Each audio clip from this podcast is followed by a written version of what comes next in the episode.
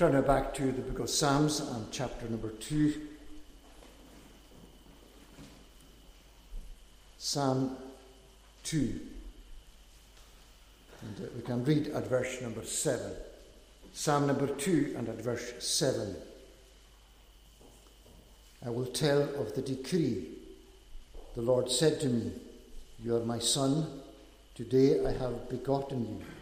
Ask of me, and I will make the nations your heritage, and the ends of the earth your possession. And so on. Now, as we reflected on the morning and as we simply remind, remind ourselves uh, this evening of the passing of the Queen uh, and the impact that has had on our nation, and as we uh, give thanks uh, for her life and for her faithfulness, uh, we note, of course, that uh, this is the end of her long 70 year reign. and because of that, we note that her son, Prince Charles, is now King Charles, having acceded to the throne on the passing of his mother. And we saw something of the proclamation of that yesterday, and some of the prayers and the pledges that were made, uh, even pledges with regard to uh, the church in Scotland itself. And we wait for the day of his actual coronation when that will be set and when uh, the Archbishop of Canterbury will lay on his head uh, the royal crown. Tonight we want to think of the king that we have in the psalm. And as we begin to look at the book of Psalms, we see that Psalm number one is about that special kind of person who walks not in the counsel of the wicked, but is delighteth in the law of the Lord. There is a special kind of person. And we can take these first two Psalms together so that that special kind of person in Psalm number one is the person who is installed as God's king in Psalm number two.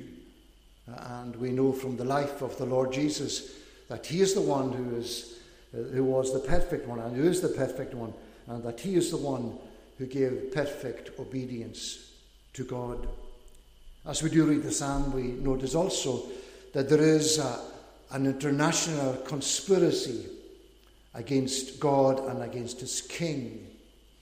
And we know, of course, that's the way in which we uh, find the world, that the world is against God and his Christ. And as we read through the rest of the book of Psalms, we will see from time to time that there is uh, that conspiracy, there is that, that conflict, that there is that the suffering of the people of God because the world is not the perfect place that this king is going to establish. But we work through the book of Psalms as we work through life in order to come to that point in time when the ideal that the Bible speaks of, in places like Psalm number two, when that will become the reality. And so tonight we want to look at the psalm against the background of a providence in the context of the book of Psalms uh, and to think of the coronation of the new king. I want to notice, first of all, that we have a declaration. Uh, and we see in verse number seven that the psalmist is saying, or we can say that the Son of God himself is saying, concerning whom the psalm is written and written in a prophetic way, I will tell of the decree. The king himself wants to tell something of the decree of God. In other words, there is a, a royal law, there is a royal charter, there's that, there is a, a Magna Carta for God's king as he ascends to the throne. We can read back in Deuteronomy chapter 17, and at the end of that chapter, we see the way in which God sets out the, the work of the king and the life of the king. We see in the history of the book of Kings, for example, in 1 Kings chapter 11, we see the way in which the, the Jehoiada is crowned, and he is crowned, and they gave him the testimony, which is what the, the Deuteronomy 17 speaks of, and which is the book of the covenant that the king is going to write for himself, and which is going to be that through which he is going to live his life. I will tell of the decree. And whatever King Charles will, will understand and will know, and of course he will know, with regard to the documentation that, that surrounds his, the very declaration of him being made king, we come to think of God's king and the Son of God, and we do remind ourselves that he has, in a particular way, a particular document, and that that document summarizes and captures and also gives all of the detail of all that his reign means. And when we read of the decree, it is the document that legitimizes the reign of the king and his installation.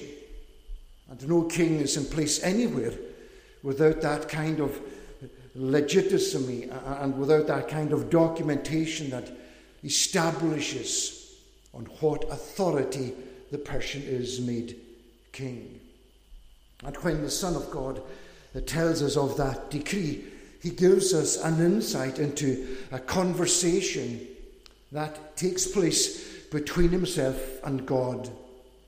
The Lord said to me, it's on very rare occasions that we have any kind of insight into a conversation between God and His Son.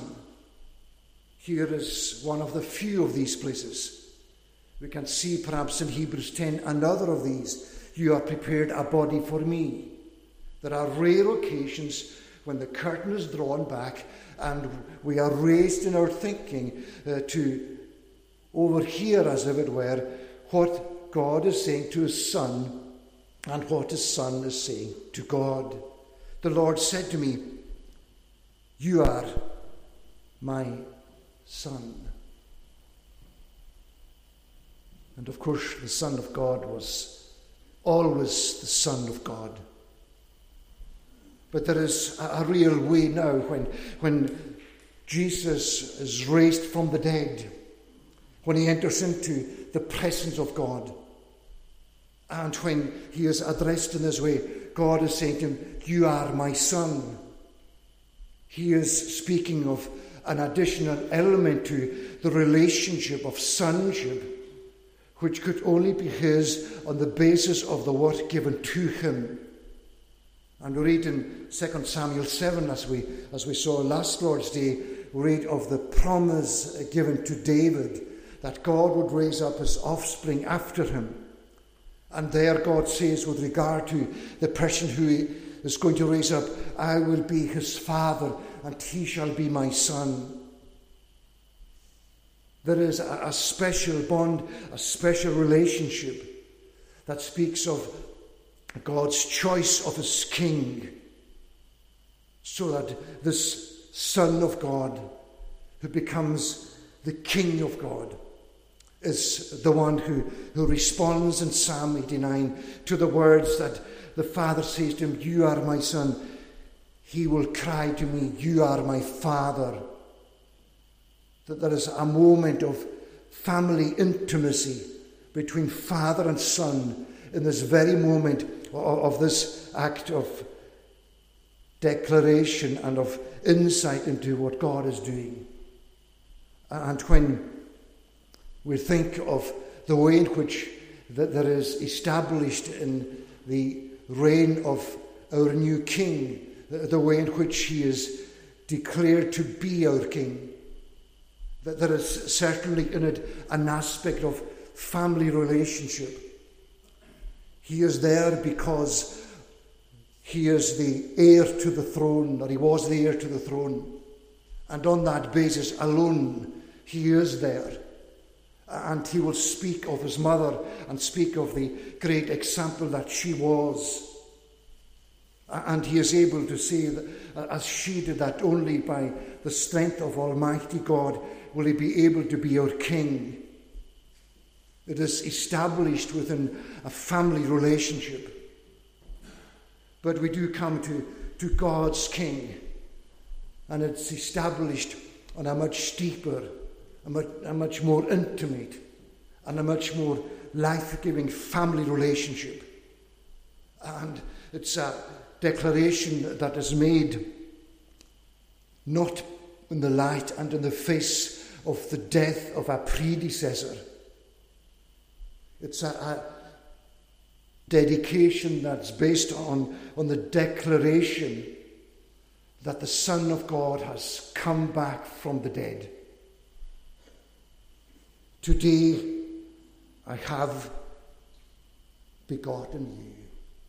You have become my son in this new way today. And we see Paul speaking in Acts chapter 13, and he applies the words of this psalm to the resurrection of Jesus, who is raised from the dead according to the promise of God the Father. And, and here is that very moment that the Son of God, who was laid in the tomb, who died on Calvary's cross, according to the documentation of the kingdom of heaven, according to the charter, that you are my Son, whom I am sending into a world where death reigns. And I'm sending you there to bear the sins of the world and to experience the death that my people deserve. And in the words of Paul in Philippians 2, he was obedient to death, even death on a cross. And that death on a cross was not the means of terminating any hope of his reign or of his kingship. In actual fact, that very death is the basis on which he is accepted the presence of God. And God says to him, You are my son. He has secured eternal salvation. I have finished the work that you have given me to do. And because of that, the Son of God is welcomed into the presence of God. And there, with the power of the life that shall never end, there he sits on God's throne. And there is the declaration of the fact that he is there on the basis of his sacrificial death the declaration, the uniqueness of the Son of God as God's newly installed King. Uh, installation that takes place after his resurrection and exaltation. King Charles on the throne because of the death of his predecessor and King Jesus on the throne because he conquered that death. And he, con- he broke the power of sin. Made a show these things publicly through the cross. And now he is declared to be the Son of God. And ought we not tonight rejoice as we seek to lift our minds, our thinking, above what is happening around us in the world, solemn and important as they are, and to reach to the heights of thinking of King Jesus and all that he is and all that he has.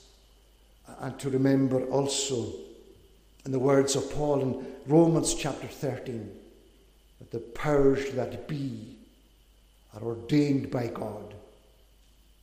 And we remind ourselves that as King Charles accedes to the throne, he is also there with the authority of God and installed into that role by the authority of God. There is a parallel between the two.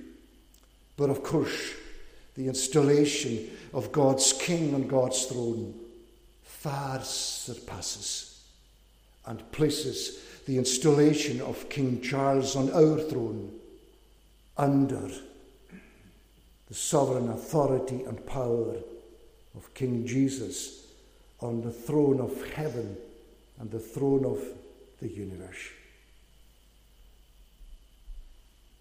The declaration. Secondly, we see the dominion. What is the scope of this king's kingdom? And to reach the, an understanding of the scope of the kingdom, we see the way in which there is a process, there is a, a conversation appointed by God so that the dominion of this king will be reached, will be extended, will reach the boundaries of God's mind and God's thinking, and will do so only through and because of the conversation. And in verse number 8 we read, Ask of me, and I will make the nations your heritage and the ends of the earth your possession. Ask of me. Make your request. We read the prayer of the Lord Jesus in John chapter 17, where he prays to the Father for himself, where he prays to the Father for the disciples, where he prays to the Father for those who are going to believe on his name.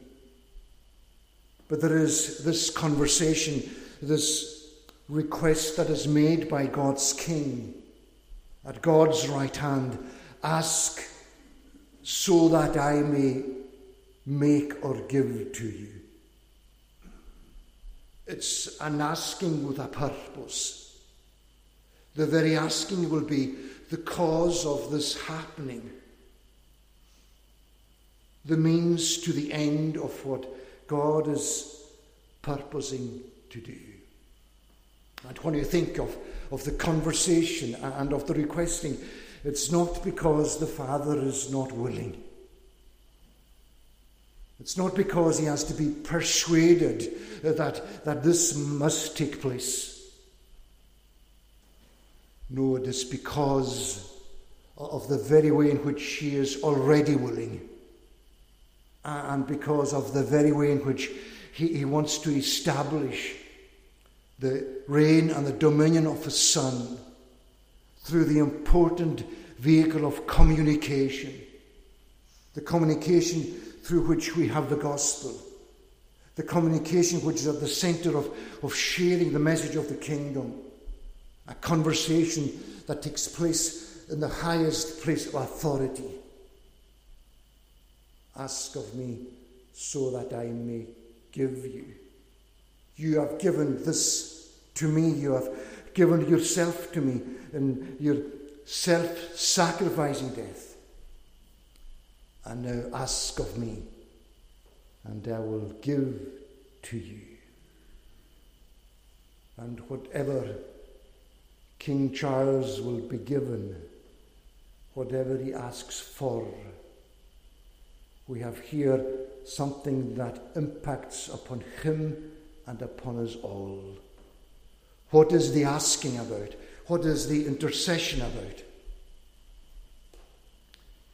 I will make the nations your heritage and the ends of the earth your possession. Pass to you the ownership by inheritance of the nations. Here are the nations that we have at the very beginning of the psalm. Why do the nations rage and the peoples plot in vain? These very nations that are the arch enemies of the King of Kings and of God Himself, these are the very people, these are the very nations that will become part of the dominion of this great King. And that's why we read in the psalm, and we can see tonight He who sits in the heavens shall laugh, the Lord holds them in derision. That the energy that is spent by the enemies of the nations of the world tonight against God and against His King, thinking and believing that they can eradicate the kingdom of God and push Christianity so far into the sidelines that it becomes meaningless and it loses its voice and will ultimately disappear. And yet, this God is, is telling us here that his king will establish his reign and his dominion by capturing all of these, by, by bringing them under his authority and power, so that they will sit in humility below him and under him. I will give you the nations for your heritage, the ends of the earth for your possession. How far do the boundaries of his dominion go? To the very corners and far reaches of God's creation. And we will read of that in, in, Psalm number 72 as dominion shall be from, from sea to sea and from the river, which was at the centre of the, the geography of the Bible, from the river to the very ends of the earth. King Charles will have dominion over the United Kingdom and, and uh, the Commonwealth and what is left of, of that Commonwealth. But here is King Jesus, and his dominion will cover the whole of the earth. And the God who says to his son as king, You are my son, my personal possession, my, my precious one. I will give to you the nations for your possession.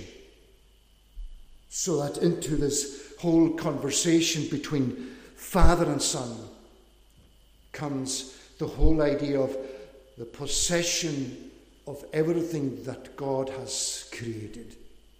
And when we read that God created the heavens and the earth, the very beginning of the Bible, we are reminded here that no matter what sin has done, and no matter how much sin enrages the peoples of the earth against God, that God's creation will be his own, and that his Son will be established as king over it his dominion to the very ends of the earth. And we read of the prayer of Jesus once more in, in chapter 17. They were yours and you gave them to me.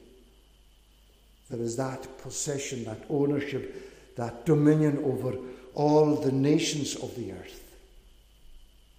And at the end of the Gospel of Matthew, where Christ has been raised from the dead and, and made known, made himself known to the disciples. We read in chapter 28 and verse number 19, all authority is given to me on heaven and on earth. And because of that, go and make disciples of all nations, teaching them and baptizing them in the name of the Father and of the Son and of the Holy Spirit. Ask of me, I will make the nations your heritage. And the mind of, of the Lord Jesus on, uh, on his, in his resurrection, the message to his disciples, filled with all that, that God's charter for him as king was to embrace. And reminding the disciples of the role that they had as those who were citizens of his kingdom the role that they had in, in ensuring that the dominion of Christ would be fully established before the end of time. The dominion. We rejoice in King Jesus and God's Son because every corner of this sinful, broken world will at last become, will at last come under his reign and he will sit and he will hand everything over to God the Father so that God will be all in all.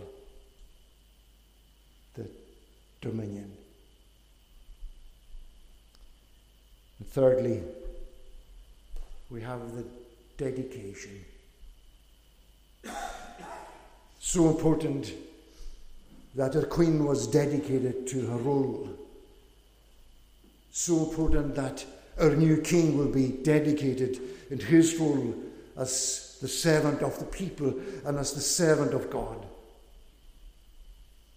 And especially important that God's Son and God's King is dedicated in his own role as the one who sits on God's throne and dedicated, first of all, seeking the deliverance of his people.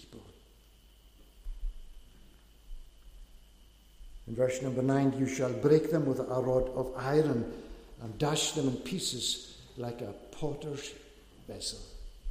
You shall break them with a rod of iron. It's the scepter of the king, it's the symbol of his rule. We mentioned in the morning the way in which Esther highlighted that nobody had access to the king unless he stretched out the scepter to them. It's the scepter of his rule, and that rule is portrayed and practiced in different ways.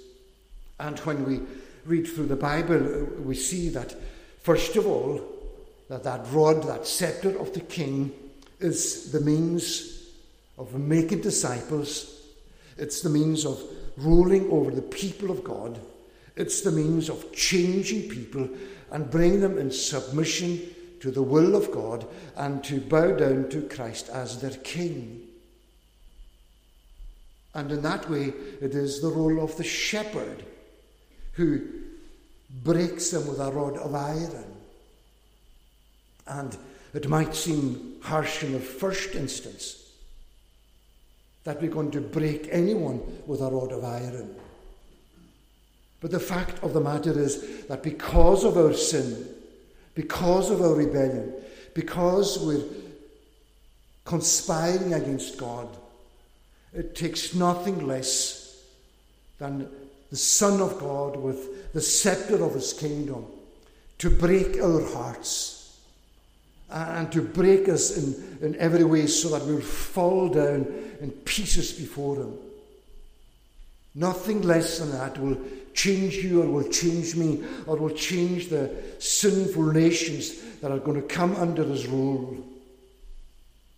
And so the, the Son of God exercises the, the scepter of his kingdom, and he does so as the one who disciplines with that family relational action of bringing a people to conform and to embrace the values of the kingdom of God and to submit to being the disciples of the Lord Jesus Christ. And in the book of Genesis, in Genesis 49, we, we hear Jacob saying that the scepter shall not depart from Judah and, until all the people are gathered to him. And here is a message of the very work of this King, of the Son of God, as he establishes his kingdom and as he gathers sinners around him, as the one who has come to seek and to save that which is lost. It's the shepherd with the scepter going out in his love and in his care to bring back the injured to restore those who are sick, to, to strengthen those who are weak, to bring back those who are strayed. And we have that image in Jeremiah 31, where Ephraim is representative of the people of God who, who are sent away from Jerusalem into exile. And we hear Ephraim in that case saying with regard to God, You have disciplined me and I was disciplined like an untrained calf. He is recognizing that, that God has worked with the scepter, with his rod, to inflict the kind of judgment, punishment that has caused Ephraim to remember. And because of that, there is the, the prayer in the very heart of Ephraim back to that same God whose rod has touched his life. Bring me back that I may be restored, for you are the Lord my God. You see, the way in which the scepter of the kingdom, the rod of the shepherd, in the work which it performs, brings about a change in the person who is smitten by it, and also brings along with it the recognition that this is nothing less than the God who is the covenant God, the God who is the God of grace, the God who is the God of salvation. And so the gospel is preached tonight. Our King is in heaven in all of his glory. And in many ways, his word is the scepter which he uses by the power of his spirit to touch your heart and to touch my heart and to break us down and to take away the resistance, to, to peel away everything that, that causes us to be in enmity against him. And in one way or another, he will achieve that so that you and I will come in submission before him and say to him, You are the Lord my God. Bring me back. You have caused me this pain. You have placed me in this position. And I recognize that you are doing that, that you are doing that for my good. Whom the Lord loves, he disciplines. It is a family word, it's a family practice. It's what works to bring lost sinners to know God as their Father and to know the blessing of eternal salvation. And Jesus, the Son of God, the King of God, is absolutely dedicated to doing that. On this rock I will build my church, and the nations might rage. There may be stumbling blocks. The gates of hell itself will be against it, but they will not prevail. They were yours, says Jesus. We remind ourselves in John 17, they were yours, and you gave them to me. I have made known your name to them. For their sakes I sanctify myself. I give myself for them. And so they will become his. And in that prayer for them and that prayer for his dominion to be established, we will at last hear the prayer of Jesus Father, Holy Father, I will that they whom you have given me be with me where I am, that they may behold my glory. King Jesus in, at God's throne, where at last he will gather all of the people of God, the children, those for whom he gave himself in the words of Revelation 21 all those whose names are written in the Lamb's book of life. The dominion and his dedication to deliverance. How thankful we should be that Jesus is so dedicated and determined to save us for himself and to bring us safely into his eternal kingdom.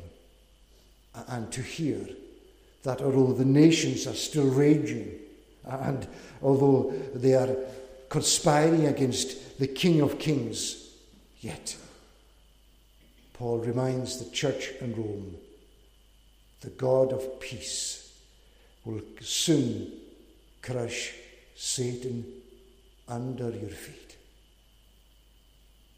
The dedication that raises before us the horizon of, of eternal glory and brings us to consider how secure we are going through life despite the ungodly world around us, and how certain it is that if Jesus asks for it, God does not withhold from him anything that has come from his lips.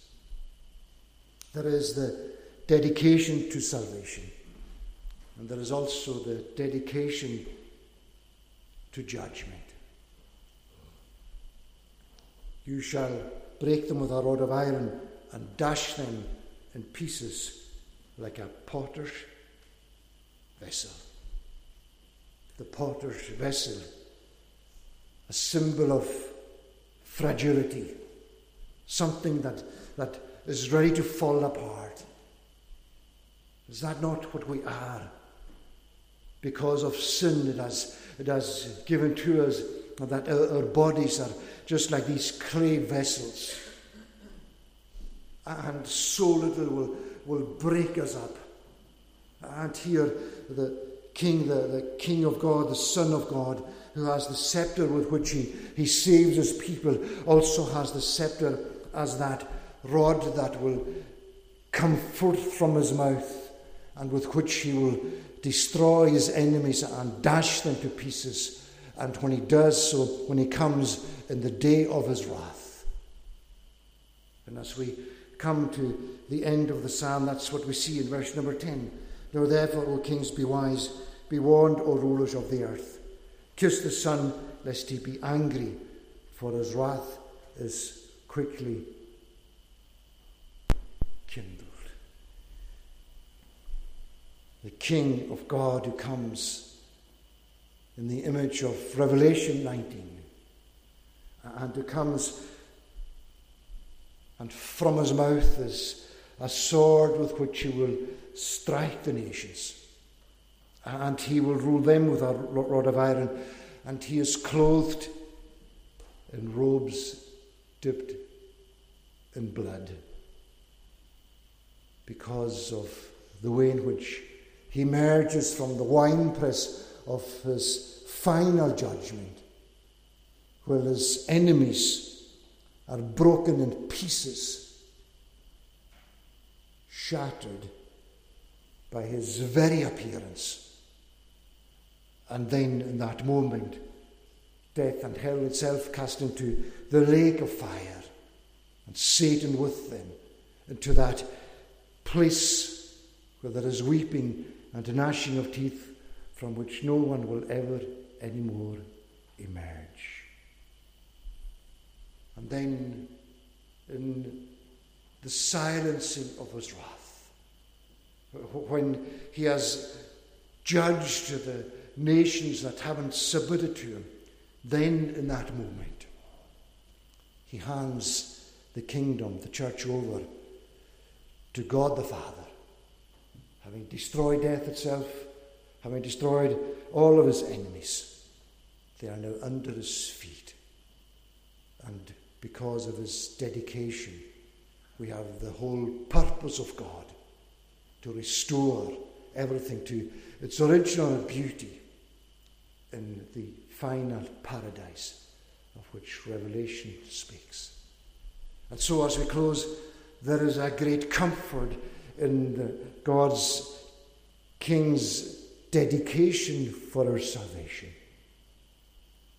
But there is a real danger for us tonight if we do not know the Lord Jesus as our Saviour.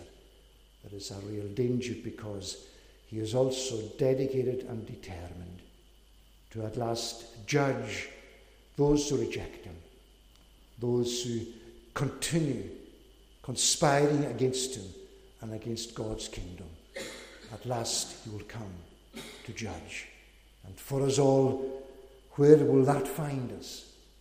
Do we feel secure or do we feel threatened? And the gospel is still preached, and God's King is saying, Come to me, all you who labour who are heavy laden, and I will give you rest. May God give us to rest in God's new King as we think of uh, the changing circumstances around ourselves and the installation of King Charles on, on our throne. May our sights be fixed on King Jesus, and may we pray for ourselves and for King Charles that we will all come to know the blessing of the salvation that God has purposed and is willing to give to all those who put their trust in His Son. May God bless His word. Let us pray.